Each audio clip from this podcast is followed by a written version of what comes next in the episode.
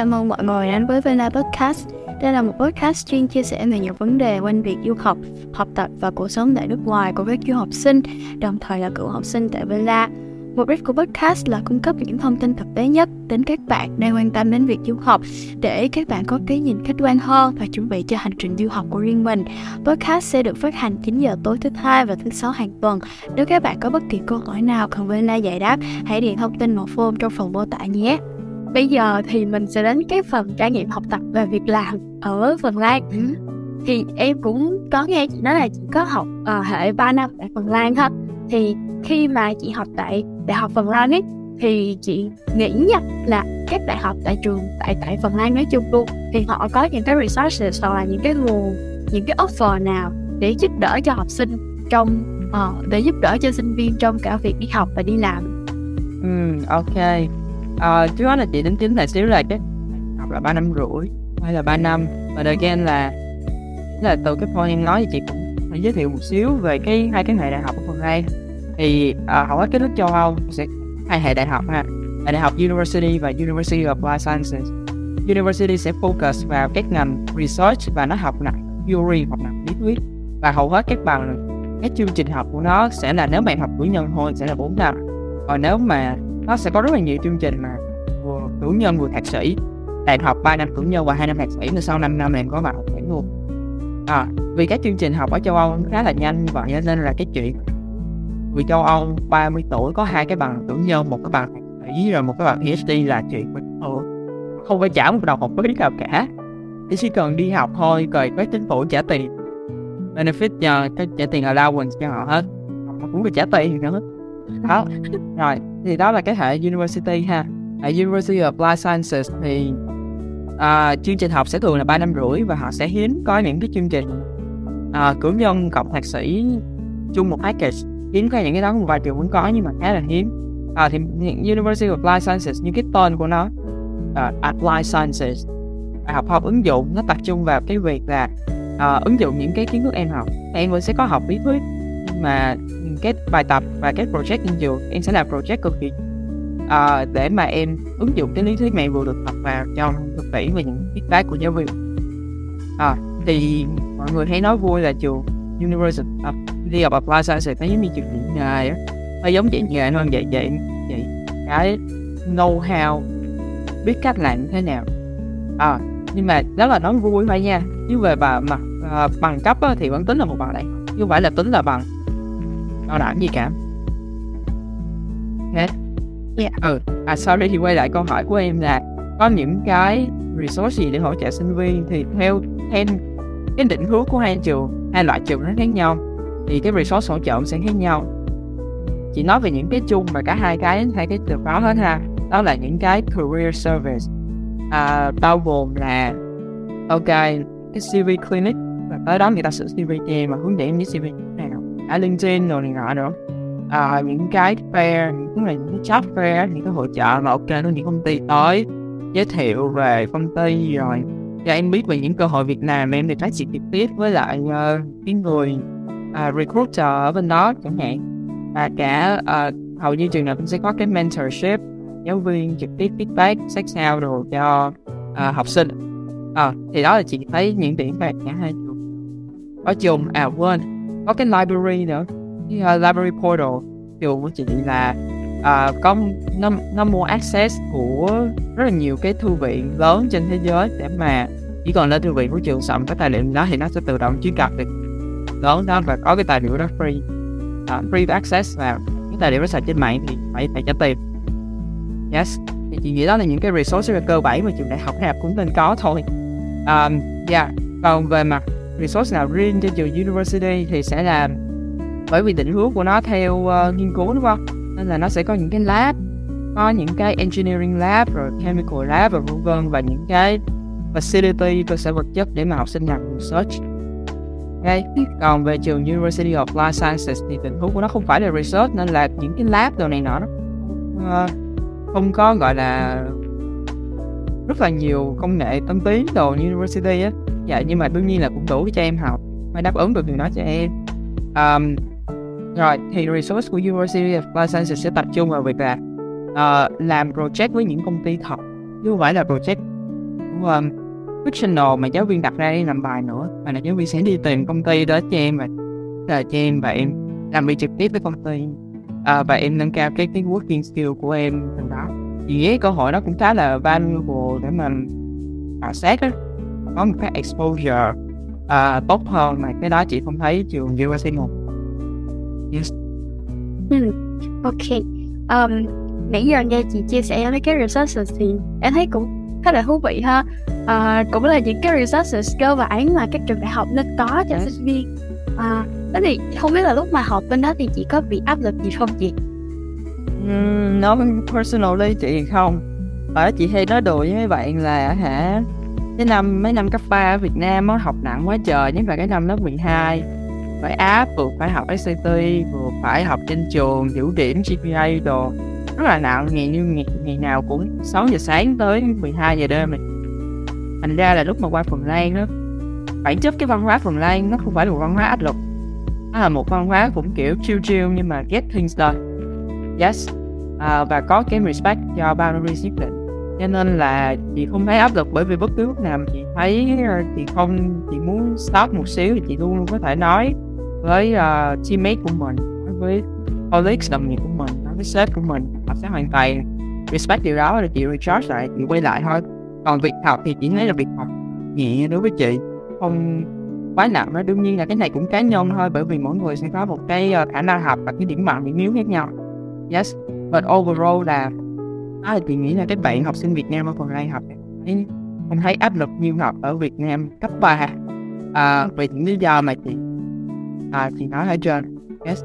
thực ra về mặt văn hóa một cái một cái điểm trừ mà chị sẽ thấy ở các bạn người phần của chị thì chị làm nhóm thì sẽ có nhiều bạn thì bởi vì họ sống trong một cái xã hội mà mọi thứ để có sẵn hết cho họ những cái bare minimum những cái basic nhất. Họ không cần phải cố gắng nhiều. gì thì basically là cũng ảnh hưởng đến cái thái độ làm việc của họ là không go extra mile lắm họ làm ở một mức vừa đủ. Is done làm xong. Nếu mà làm tới cái mức thật là xuất sắc, ra ra kiểu như thế, thì chưa thấy được nhiều bạn người phần làm như thế. Tuy nhiên chị cũng có vài, có một vài một vài bạn người phần thấy ha. Mà hạt yeah, overall là người phần sẽ không phải là những người competitive và aggressive và ambitious dạ vâng là các bạn cũng sẽ không phải lo áp lực ừ. ok là cũng không sống trong peer pressure quá nhiều hay chị yeah yeah không có peer pressure self pressure ok thế thì uh, chị có suy nghĩ gì về cái college life cái cuộc sống đại học tại Phần Lan việc ăn chơi học tập ừ. và cái việc mà uh, communicate trao đổi giao tiếp nói chuyện với lại sinh viên người phần và sinh viên quốc tế ừ. uh, ở Phần Lan. Uh, yes, ok. Thực ra thì uh, câu này em hỏi chị thì chị nằm trong thế hệ học sinh viên đại học mà bị covid á nên là nó sẽ hơi khác một xíu chị có hẳn uh, một năm trời học online luôn mà thì chị nghĩ rất hầu như nguyên cái một năm đó là không có đứa nào mà không có bạn hình du học sinh nào mà học offline cả dạ yeah. nên là chị sẽ chia sẻ point of view mà nó hơi bị ảnh hưởng từ việc là có một năm học online và kiểu bị disconnect với những người bạn local á à, thì um, chị sẽ thấy là về sinh viên á, thì rất là một international ha. Các bạn như phần này chắc chắn các bạn sẽ gặp rất là nhiều nước khác trên châu Âu bởi vì chuyện ở trong châu Âu mà cái quán nước khác trong cái khối đó để du học là chuyện rất là bình thường. Các bạn người Đức Ý uh, Norway là Na Uy và bla bla rất nhiều ở chọn nên là rất là thú vị là thấy các bạn nó khác nhau như thế nào. Uh, cái thứ hai là um, uh, sorry follow up tiếp là cái, cái, cái cuộc sống và multinational vậy là cái exposure rất là tốt cho các bạn để mà quen với à, sau này các bạn có làm những cái multinational company á à, thì các bạn sẽ sẽ quen hơn. À, cái điểm thứ hai chị thích ở sống sinh viên có thể là cái việc mà nó uh, không quá áp lực và mỗi người có một con đường riêng á. Hồi nãy chị follow up à, hồi nãy có nói một cái point là không có bị peer pressure nhớ đến là à, khi mà chị thấy bạn nào đó mà ok bạn đó đang không quan tâm việc học lắm thì giống như là ở lúc mà với cái mindset cấp 3 của chị là hơi lo cho bạn đó này mà với mindset đại học chị thấy trong cái culture đó thì không có cần phải lo hết bởi vì mỗi người chọn con đường đó thì đó là việc của họ that's their business. Thì nó quay về với chuyện cuộc sống đại học của mình là ok em muốn làm cái này em có project này làm cái kia em muốn làm ba gì đó hay là em không muốn làm gì cả em muốn làm cái minimum thôi. Cũng không ai có vấn đề với chuyện đó hết em không cần phải lo về cái uh, pressure peer pressure family pressure ra gì cả. Hoàn toàn là cuộc sống cá nhân của em và đối với chị do nên là chị muốn nêu lên cái điểm đó. Yes còn cái thứ ba về cuộc sống đại học có một điểm hơi chán đó sẽ là một um, cái trường ở phần Lan uh, không có nhiều câu lạc bộ nói tiếng Anh. Ở nhất là trường của chị. Trường của chị là nó cũng đã rất là nhiều du học sinh quốc tế rồi đấy nhưng mà hầu hết cái câu lạc bộ của nó vẫn sẽ nói tiếng phần cái này không phải là về chuyện phần thị thị gì cả nó chỉ đơn giản như có ai start một cái club tiếng Anh về cái lĩnh vực đó thôi. Yeah. Với lại overall á, thì xã hội Phần Lan họ họ hơi uh, hướng nội á. Họ không có tiểu thích communicate với quá nhiều người trong rất nhiều ngày. Nó sẽ cực kỳ tốn năng lượng của họ. Nên là cũng sẽ không có quá nhiều full club lắm. Ừ. thì thành ra là em sẽ có nhiều thời gian rảnh để em tự học thêm cái gì đó hay em làm các project không hay là em part time job bla bla vân vân các thể loại. Thế ra thì điểm tốt là có thời gian rảnh. Còn um, còn điểm không tốt là hơi thiếu mấy cái club đó chỉ, chỉ để kiểu sinh hoạt nói chuyện với nhau cho vui thôi. Ok nghe chị kể xong giờ em hiểu tại sao rồi đó. Ở đây em có đứa bạn nó khá là hướng ngoại xong cái em cũng giới thiệu như một phần làm nó xưa mà nó bảo là nó nó nó, nó đến đó chắc nó sẽ nó kiểu nó sợ nó bị thành người hướng nội luôn yeah yeah yeah ok um, thì đó cũng là cái câu hỏi mà về câu hỏi cuối cùng về cái phần trải nghiệm học tập và làm việc rồi ha uh, thế thì trước khi mà kết thúc cái buổi podcast ngày hôm nay thì em hy vọng là chị Nam Anh có thể gửi một vài lời khuyên đến các bạn hoặc là các em đang có nhu cầu tìm hiểu về du học Phần Lan này. Ok, lời khuyên của chị là tìm hiểu kỹ về những cái pros and cons, cái uh, lợi và bất lợi của một nơi mà các bạn đến du học.